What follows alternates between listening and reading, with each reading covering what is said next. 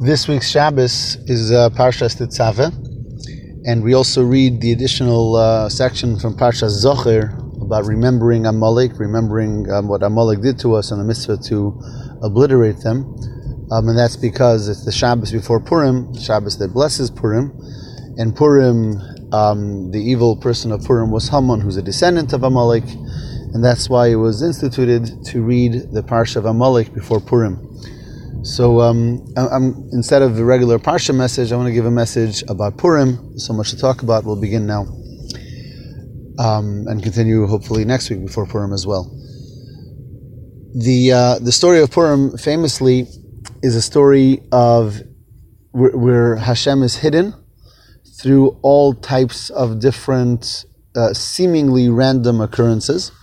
Right? Hashem's name is not even mentioned in the Megillah one time because it's a story, a story with a king and a queen and a feud and ministers and a good minister and a bad minister. It, it could read like a, a, an interesting novel. Um, and yet we celebrate it because we recognize that it's all about Hashem who is enclosed in the different garments, if you will, of nature um, and the different seemingly random happenings of nature, but that Hashem is orchestrating all of those events and bringing them together ultimately bringing about the great miracle of the saving of the Jewish people in the story of Purim.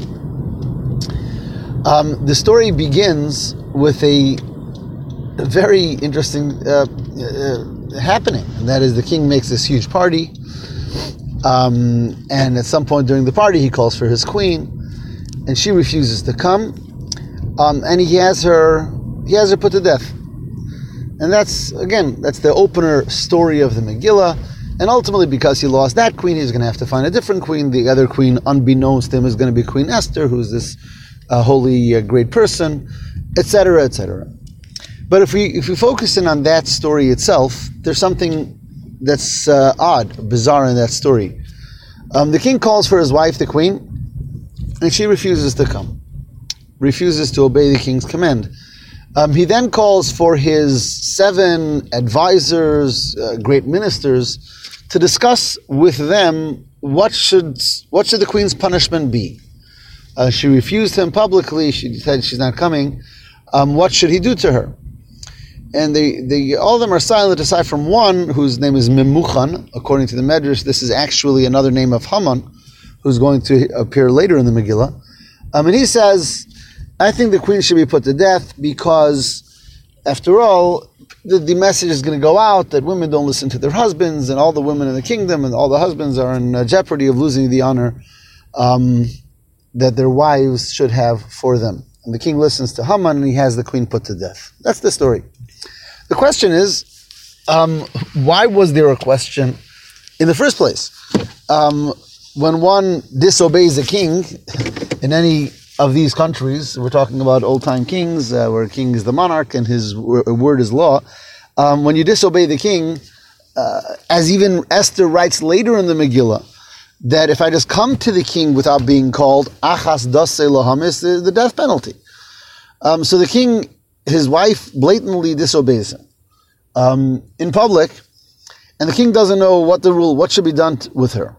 And what even makes it more interesting is that when Haman does say the queen should be put to death, he doesn't say the basic idea because she disobeyed the king, she rebelled in the king's will.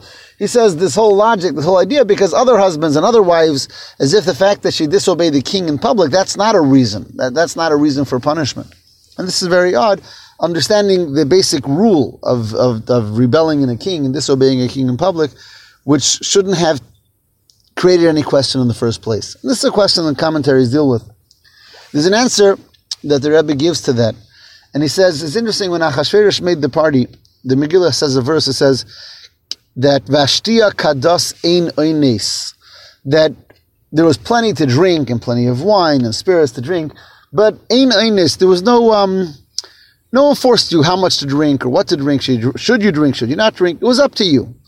And the Megillah goes on to say, Kichein yisad hamelach al kol rav beisai, lases kirsoin ish v'ish that the king established that when it comes to this party, and he established this for all of the ministers of the party and all of the chefs and the cooks and everyone there, that ish ish, everyone should have the full ability to do whatever they wanted. Yes, to drink, not to drink, how much to drink.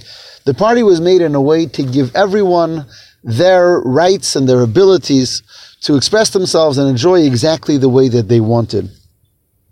This then becomes the foundation for the dilemma what to do with Vashti. Because being that the king instituted initially that this party was going to run different than any other party. Normally, you come to the royal party, you got to act in the way that's um, that's prescribed for the royal party. It's a royal party. There's there's the king and there's the decrees and there's the custom. You got to act according to what's expected of you at this party. But in this party, Achashverosh said no. This party is going to be for everyone to act exactly as they want. This is the rule of the party.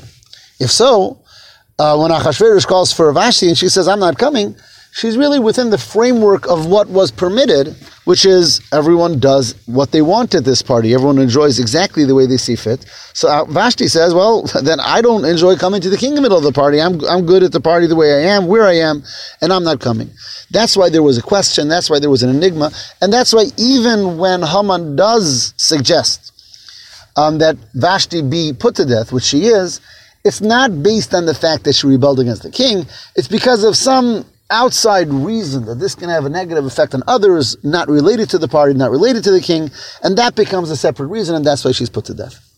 That's the explanation in the actual story that happening. The question is, what's the deeper meaning behind this? Uh, why was this party in that way, and why did this happen?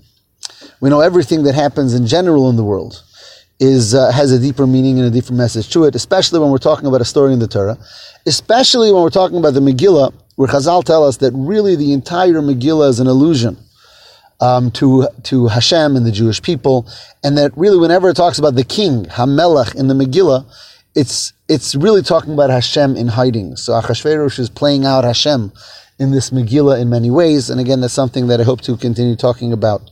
So, if we understand that the Megillah is really um, Hashem in hiding, which just um, uh, uh, for, on the side for a moment, that's the reason for the custom of getting dressed up on Purim, especially for children, because it's all about Hashem who's dressed up in the various different episodes and stories of the Megillah. But if we do understand that, then we have to understand what is it about this story of the Megillah, the, the opening story of the Megillah, where this great feast is made in the way that everyone, it's established that everyone should do exactly as they see fit. And the answer to this lies really in a very powerful statement of the Gemara. The Gemara says that the story of Purim really constituted the full acceptance of the Torah. Even though the Jewish people had accepted the Torah at Sinai many, many years earlier, over a thousand years earlier, um, or close to a thousand years earlier, the, um, the, the acceptance of the Torah at Sinai was never full until the story of Purim. And the reason for that the Gemara says, is because by, at Har Sinai, Klal Yisrael was sort of coerced into accepting the Torah. It says the famous idea that Hashem took the mountain of Sinai and he threatened the Jewish people. He says, you going to, if you receive the Torah now is good. If not, then here you'll all be buried. And the Jewish people obviously accept the Torah. But whenever someone accepts something under duress, they accept it because I was told I have to accept it. The acceptance is not a complete one. Only when one accepts something when there's no outside, um, nothing outside that's pressuring them, and they have the full ability to decide yes or no, only then is the acceptance a true acceptance, a real acceptance, and one that they're ultimately accountable for. So here the Gemara says that at Sinai it wasn't full, wasn't complete, because we were forced, we were coerced. Hashem said we had to receive the Torah. A thousand years later, in the story of Purim, no one was cursing us to receive the Torah. The very contrary for being Jews, we would have to pay for our lives. Haman um, affected, and, and Achashverosh gave out the decree that the Jewish people would all be killed. And yet, if a Jewish person would opt out of the religion, then he would not be killed. So, but and yet the Jewish people all opted. They said, "We're staying Jewish. We're staying Jewish. We're staying with Mordechai. We're staying with Esther. Um, we're not. This is this is what we want to be. This is what we want to do, no matter what." At this point, they had they had fully and as a, as an entire people accepted Hashem and accepted His Torah out of their own free will, without any level of coercion whatsoever. In our life as well, when, when the only the truth of acceptance is because we have Bechira Chofshis, because Hashem gives us the ability to choose and the ability to make choices right or wrong.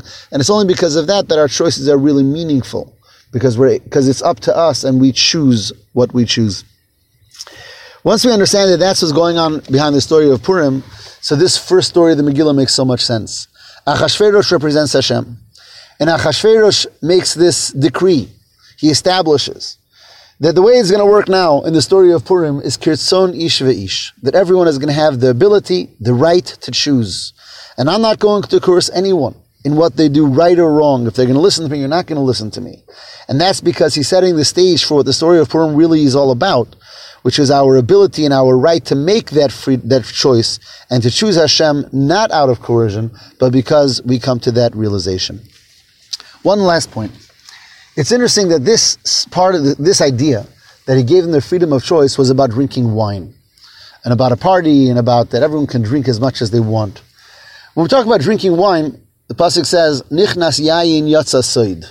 When wine goes in, the secrets come out, and we know when people drink wine, when people get inebriated, um, we find out a lot more about them. Their insides come out because when a person is regular, so a person controls themselves based on the way they're supposed to control themselves and so on.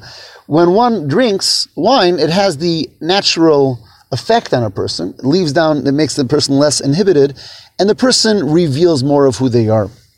So, what happens when one drinks wine? And here there's two opposite things that can happen. One could drink wine and become silly. One can become um, hurtful. One can become immoral.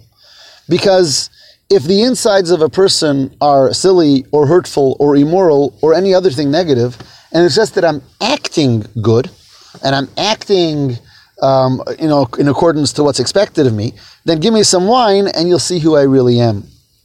On the other hand, wine can help one get rid of their inhibition, inhibition inhibitions, that is, in a positive way and help them connect to others in a way that they wouldn't be able to connect other, uh, other otherwise and express a greater and deeper and holier and better level of themselves than perhaps they're normally able to. And that's the other beautiful thing about the story of Purim.